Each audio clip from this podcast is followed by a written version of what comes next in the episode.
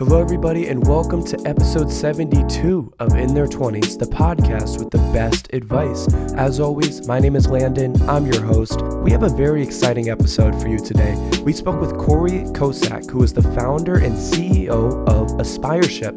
Aspireship is a reskilling platform designed to help people from all walks of life start a new career in software sales. You know, I want to start backwards for this interview and share why this interview is so important to everybody, even if you do not have a career in sales. I would argue that everybody could use sales training. Sales helps with communication, critical thinking, problem solving, and so much more. It doesn't matter if you're not looking to do sales professionally. Sometimes we just need to sell our friends on what the plan should be on a Friday night. This is why we spoke with Corey and also why what he's doing at Aspireship is so important. Aspireship is the fastest and most effective way to prepare for and land a career in software sales where you can make more money and open more doors for opportunities in the future. Aspireship offers free, on demand, and self paced software sales training and job placement. And it was just so awesome to speak with Corey about his advice for people in their 20s and how they can become better at sales. So we're going to jump right in. Super excited to have you on in their 20s um, today to talk about your 20s um, and how everything you've, that you've done has led to Aspireship. Um, I understand as well, you know, you're really passionate about the future of work, something that's very relevant um, to today. So really excited to dive into that. But before we do, I want to start at the beginning. Um, I understand that you attended Arizona State University. I'm curious because I know, you know, there are so many students right now, they're studying unique things, you know, they're taking this class, this extracurricular, and they're curious, you know, they're really curious, will what I'm doing now have an impact on my future? You know, all these skills that I gain, will I use them in 10 years, et cetera? Um, can you confidently say there are some skills, routines that you developed in college that you still use today? Yeah, so it's an interesting question. Um, for me, I'm not super bullish, even though I completed my degree and I always felt like I needed to get one. Um, I have a lot of questions about the future of college degrees, especially as it pertains to, to work. Um, I can say with certainty that there were things about going to college that ended up you know leading to you know future success for me. Um, but the biggest thing for me was that i didn't get a job. Like i didn't have a side job. You know i wasn't waiting tables. I wasn't bartending. I wasn't doing any of the things that a lot of college kids uh, either need to do out of necessity or um, you know do because they're either encouraged to by their parents or they just feel like hey this is something i should be doing and that gave me the space to really think about what i wanted to do with my life and also start to uh, invest in invest my time in things that interested me um, and and those things were entrepreneurship um, and and that led to a lot of you know interesting experiences um, but i do as well understand that you um, you know have had an untraditional path to get to where you are today. Uh, what did a few of those post grad jobs look like? Um, different positions, and what did you learn from those? Sure. So my my path is very non traditional in that I've hardly had any quote unquote regular jobs in my lifetime. Um, so when I was in college, uh, my sophomore year, I founded a company. Um, and at the time, I wasn't thinking like I'm founding a company and like yeah. doing this big thing. It was just like a little side thing to make some money. And um, what I was doing was I was selling DVDs and video games on eBay. And this was back in wow, well, 2004, five, something like that. You know, a long time ago, eBay was really starting to grow at a significant clip back then. Um, and I became one of the largest uh, sellers on eBay in the whole world um, while wow. I was in college. And it didn't start that way. It wasn't the the intention. It just, you know, I, I got kind of obsessed with it like I do, you know, entrepreneurial things. And I was doing it out of my dorm room. And so that taught me, number one, that, you know, I really love building businesses. Um, and it also kind of pointed out to me where, you know, that experience fell short in terms of what I wanted to do next. It wasn't like something I wanted to keep growing and this is what I want to do with my life or, you know, anything like that. Um, but it taught me a lot about just handling things on my own and and learning how to um, do think everything from negotiating or like convincing people that didn't know who I was that I was legitimate and some of that stuff. Um, and so that that was I would say the the number one thing during college. Um, after college, I kind of went on and I didn't um, start a bunch of other companies. I did do one small company um, uh, that uh, that I started. Uh, it was probably late college or right after um, mm-hmm. that I did for a little bit. but what I ended up doing through most of my 20s was joining up with other startups uh, that were either just forming or had um, formed recently. And you know, I'd be you know third person in the company, fifth person in the company. I'd be consulting with other startups, and basically, I learned very quickly all the things that you don't want to do. And um, and many other like very hard lessons um, you know throughout my 20s and those things shaped me in in ways that you know i really can't describe other than to say that um, you know i got a world class education through those experiences. And that really put me in the position to be successful as an entrepreneur you know, with uh, starting with my last company before Aspireship, um, which I started, uh, it was probably 29 or 30, yeah, um, yeah. you know, when I got going. So, well, you said something that was so interesting to me. Um, and, you know, when speaking about that DVD business that you had, you know, you went into it not knowing that you were going to be starting a company. Um, you know, you were probably just interested in that and, you know, you, you were able to create something really special. And same, you know, with the, um, you know, act of joining startups. You know, it's very difficult to understand or even guess, you know, what might happen in a year or two years. I think there's a lot of pressure on 20 somethings. You know, we want all the answers. We want to know, like, right now, okay, if I get involved in this new job, start this hobby, like, where will it take me?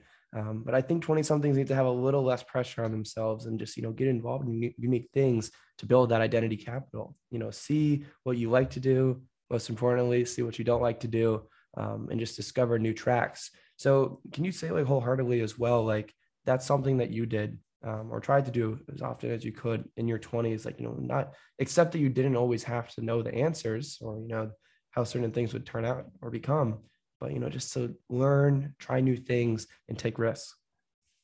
Yeah, absolutely. I mean, this is for sure what I'd consider secret sauce to me becoming successful, um, doing things that others won't do and taking risks that others won't take, um, and being comfortable with that ambiguity. Mm-hmm. When you're in your 20s, you have, um, you know, generally speaking, you have less pressure uh, financially than when you're older. Uh, obviously, it doesn't apply to everybody. I understand there's people that are in tough circumstances um, and need to provide uh, in their 20s. But for most, having that level of flexibility, um, it's a great asset.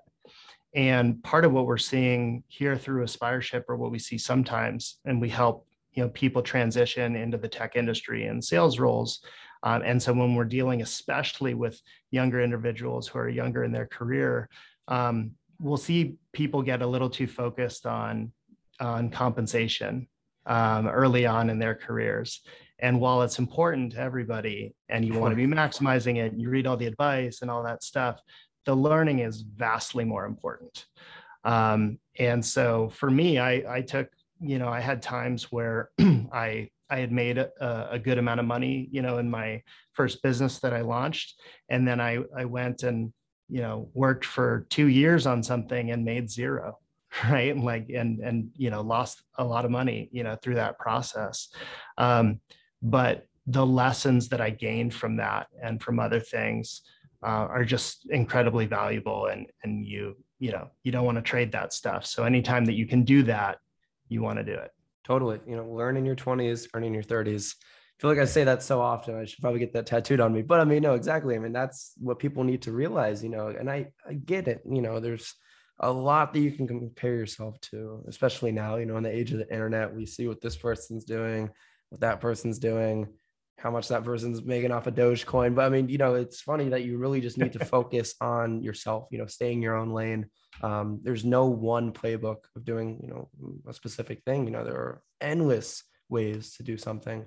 Um, and you need to find your own way. Um, so I think that's super important. And I love that, you know, of course, like you're trying to share that with other people. So it's really, really crucial. Um, so you mentioned at 29, you know, prior to um, starting Aspireship, which we're going to get to in a, um, in a little bit, um, you know, you had another company um, called Frederick, it was called, correct? Yep, that's correct. And I probably was 30, 31. I don't know, okay. I'm losing track of the year. No, it's fine. It's fine. It was around 2014 we can still talk about it because I'm still curious about it. You know, this was a marketing automation platform. Um, it was acquired as well. Um, but you know, I love that you worked on this. You know, you built it, was acquired all before Aspireship. What are some things that you learned from this experience um, that you know you really urge entrepreneurs and founders to know? Sure. So um, let's see. I think I think what's what really sticks with me um, from the Frederick experience is when I started, I didn't really have the end in mind. Right. So I, I, I said to myself, hey, I'm going to build this thing that's going to make small business owners a lot more money with a lot less effort mm-hmm. um, because I want to help people that want to help themselves. That was like a life thesis that I, you know, uh, decided on. And small business owners are like that, right? They really want to, um, they're willing to take risks and those risks don't always pan out uh, for them and it can be quite a grind you know owning a small business and so when i did it i thought to myself hey i'm going to build this thing that's going to apply to all these different types of businesses and i could see it being a big independent company someday and maybe it goes public whatever. And i didn't really comprehend what any of that meant. It was all just like hey i'm going to make it big right? And what ended up happening uh, pretty early on in the company's life cycle is we started getting acquisition offers because what we had built was such a great fit yeah. for these partner companies we were trying to sell through. Um, and everybody told me, hey, you know, you're stupid to turn this down. It doesn't happen this quickly. Like, you know, success is guaranteed if you go this route. Um, and uh, and it was a great thing. Uh, we ended up going through a string of acquisitions uh, over a few years. And I went from small little five person startup to inside of a 200 person, you know, well funded venture backed startup to 2000 person publicly wow. traded company uh, to then taken private by a private equity firm for $2 billion, um, all in, you know, four and a half years. And so I saw some really incredible things through that and the learning from seeing the different stages of companies so quickly um, was incredibly valuable. But the big thing for me was looking at I didn't have a sense of what I really wanted or needed it to be when it was all said and done. And so with Aspireship, I'm just so much clearer uh, about it. And so I think so much more about um, with each decision I make, is it in service of where I want to get to? It's not just dollars and cents. It's not, you know, big funding. It's not these things like when it's all over, what's going to make you feel like satisfied deep down that you did the right stuff and you served your customers and the, the impact that you wanted to have, that it's all there. And um, and that's the biggest thing. I think a lot of entrepreneurs don't think about that, especially when it's their first one. They're just so eager mm-hmm. to pump it up and get bigger and you know someday you know get super rich and that's kind of the end of the story and it's rarely the end of the story of course i mean there's so much more work that needs to be done um, which is why that i love how aspireship is rooted in a strong mission. When did you recognize this as you know being a problem that you wanted to find a solution for? Yeah so so one of the things that's unique about what we're doing is we're focused on the non-technical jobs in tech. Um, and so uh, while it's absolutely true, like the demand for coding and other technical roles, like through the roof and will continue, alongside that, there's enormous demand for people who can sell um, these types of platforms uh, to customers who can service them well, market them, all of that stuff. And um, unlike what some people say, you know, sales isn't sales for everything, right? Um, there are nuances to this and, and a lot of things that you want to learn. Um, so for me, the the reason that I uh, I recognized this was uh, actually through the last company. So um, as we went from small little startup through you know large public company with a big um, sales force and all of that stuff i saw this really fascinating two-sided problem um, the the biggest problem was that people who are already in tech um, but were anywhere from two, three, up to 10 years into their career, um, they were all coming to me for advice on how to make some kind of transition. Right. So it could be people on the customer support team that wanted to get into sales, but even mm-hmm. inside the company and with a strong endorsement, it was very difficult for them to be considered for that sales role because they'd never done it before. Um, and it wasn't just about sales, it was literally about like most jobs that you'd see. Yeah. And as I kept kind of pulling at this thread, I saw that there was significantly more pain uh, for people wanted to get into tech in the first place. Um, but basically, what you saw across the board was once you get into your career and you start doing something, you're typecast. So even once you're two totally. to three years in, it's like this is what you do. You're a marketing person. You'll always be a marketing person. Like you're a salesperson, but you sell in the automotive industry. You will always be an automotive salesperson, right? And it's sort of like this lazy thing that recruiting departments and hiring managers at companies have sort of settled on. Um, and it's not really their fault. It's just that hiring is very difficult to get right. Mm-hmm. And especially when you're in a tech company, and this was the other side of the problem that I got to see in this like growing, you know, uh, tech company. Um, you need to hire so many people so quickly to keep up with your goals. And especially in sales, although it extends to other things, the turnover is really high. And if you miss, if you get the hires wrong, or you don't hire them quick, quickly enough, or you don't retain enough of them, uh, you end up in a situation where you can't hit your revenue goals and the company's in trouble, regardless of how successful the company is. And so I saw this and basically said, you know what, there's a mismatch here the reason there's a mismatch and companies have so much uh, so many challenges hiring people is that they've over inflated the importance of your past jobs um, in the criteria for whether or not you're going to get an interview at this company let alone land the job. So if you if i'm somebody who wants to recruit someone to sell software to automotive dealerships I'm like, hey, who are all the people that have sold software to automotive dealerships in the world uh, or in my location or whatever? Let's go find them and try and poach them from our competitor companies yeah. or whatever it may be, because that is like a look-alike for what I'm looking for. And unfortunately, it actually doesn't work. Um, certainly doesn't work at scale. And we're leaving out huge chunks of the population that can do these jobs quite effectively. So I saw these two things and I said, this is a big enough problem that it's worth dedicating you know of the course. majority of the rest of my professional life to solving it and that's why i decided to found aspireship. I love that. You know i love that this is something that you saw clearly um, and which is why you know you're now creating something that can help people uh, from you know your own past experiences. Salesforces are at the beginning of a company you know they are on the front lines which is why we see so many founders so many ceos you know begin careers at companies doing sales um, it's super important. Um, you know, I've had an opportunity to work in software sales. Um, you know, it's a craft that has helped me, you know, continue in other areas, you know, different businesses as well. So I think that that's super cool. You guys are developing strong, you know, software salespeople uh, with Aspireship. So I'm curious though, you know, diving in a little deeper into that, um, the younger people that you've been able to work with, you know, the 20 somethings, that are trying to break into sales, you know, become the best, you know, within their specific industries. Um, what are some best practices that you've seen or noticed there? And overall, I mean, how can people sell better? Sure. So I think the, you know, what we've seen the most is regardless of what you come from, and we see sort of a split between maybe half are coming from anything other than sales. They could be in customer support and marketing. They could be teachers, paralegals, um, you know, firefighters, you name it. Like we've seen kind of the gamut of people transitioning uh, into this career. Um, we see those people, and then the other half, we see people who actually have significant sales experience, just not in tech.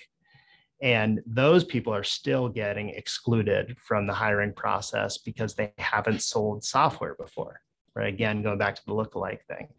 Um, and so the biggest thing is that we've seen across the board on all of it is those skills that have nothing to do with knowing exactly how to sell software, but more specifically being hungry, uh, willingness to learn and be coachable, um, actually being humble. This is something that um, you know, I've I've had lots of conversations with people and say like salespeople aren't humble. What are you talking about? Like you need people with ego, the confidence, and it's like, yes, I understand all that, but um, that humility goes a long way when it comes to learning and continuous learning.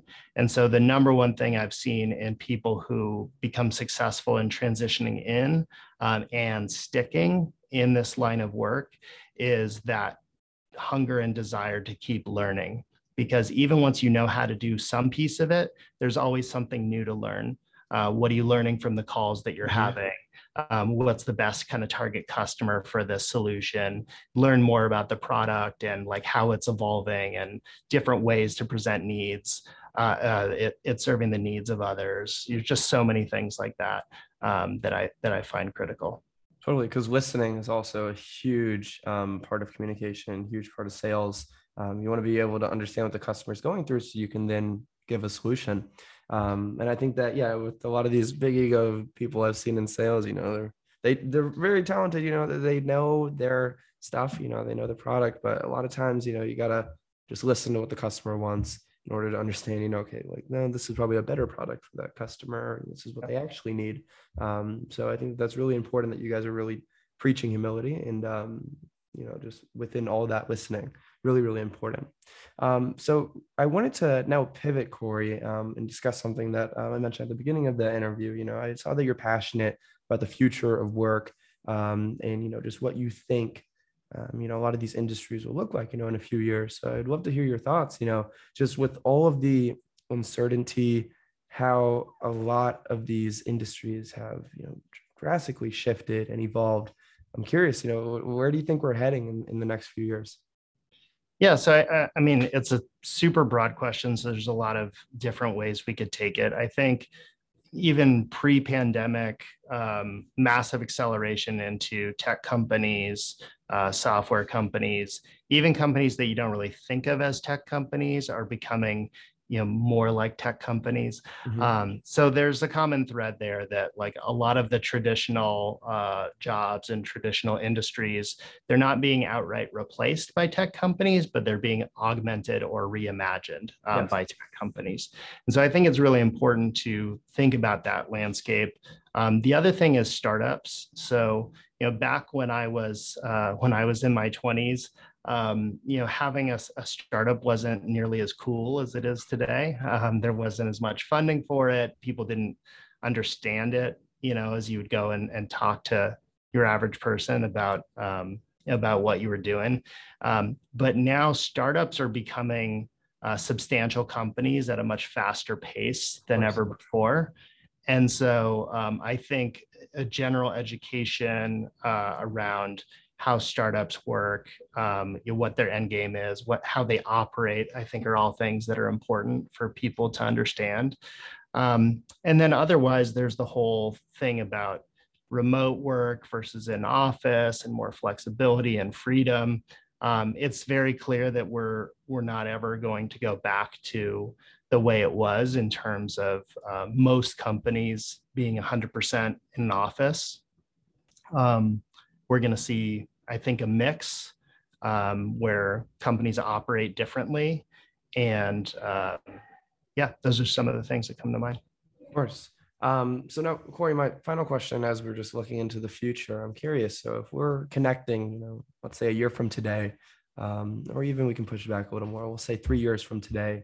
Um, where do you think Aspireship will be? Because uh, I know this was founded in 2019. You guys have already, you know, created such a strong impact. You know, help people again find their dream job, learn about you know new industries. But you know, if we're pushing to like three years down the line, um, you know, what are you really aiming to have uh, Aspireship be known for, and where are you guys headed?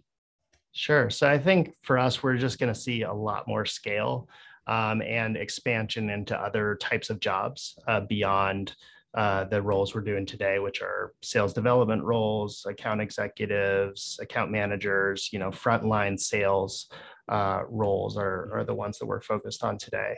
Um, so we're going to be expanding, um, you know, beyond that um, and aiming to help uh, a lot more people. Awesome. Well, Corey, I just want to say thank you so much. It was a pleasure to hear about your 20s. Um, super exciting to hear about Aspireship. Um, and also, you know, just about the future of work. I mean, something that I'm very interested in. Um, I wish we had the answers to know, you know, exactly, you know, what things would look like in the future. But um, from what I heard from you, um, sounds pretty spot on. So I'm excited and really happy that we had an opportunity to make this happen. Awesome. Thanks, Landon. Thanks for having me. Thank you so much for streaming another episode of In Their 20s, the podcast with the best advice.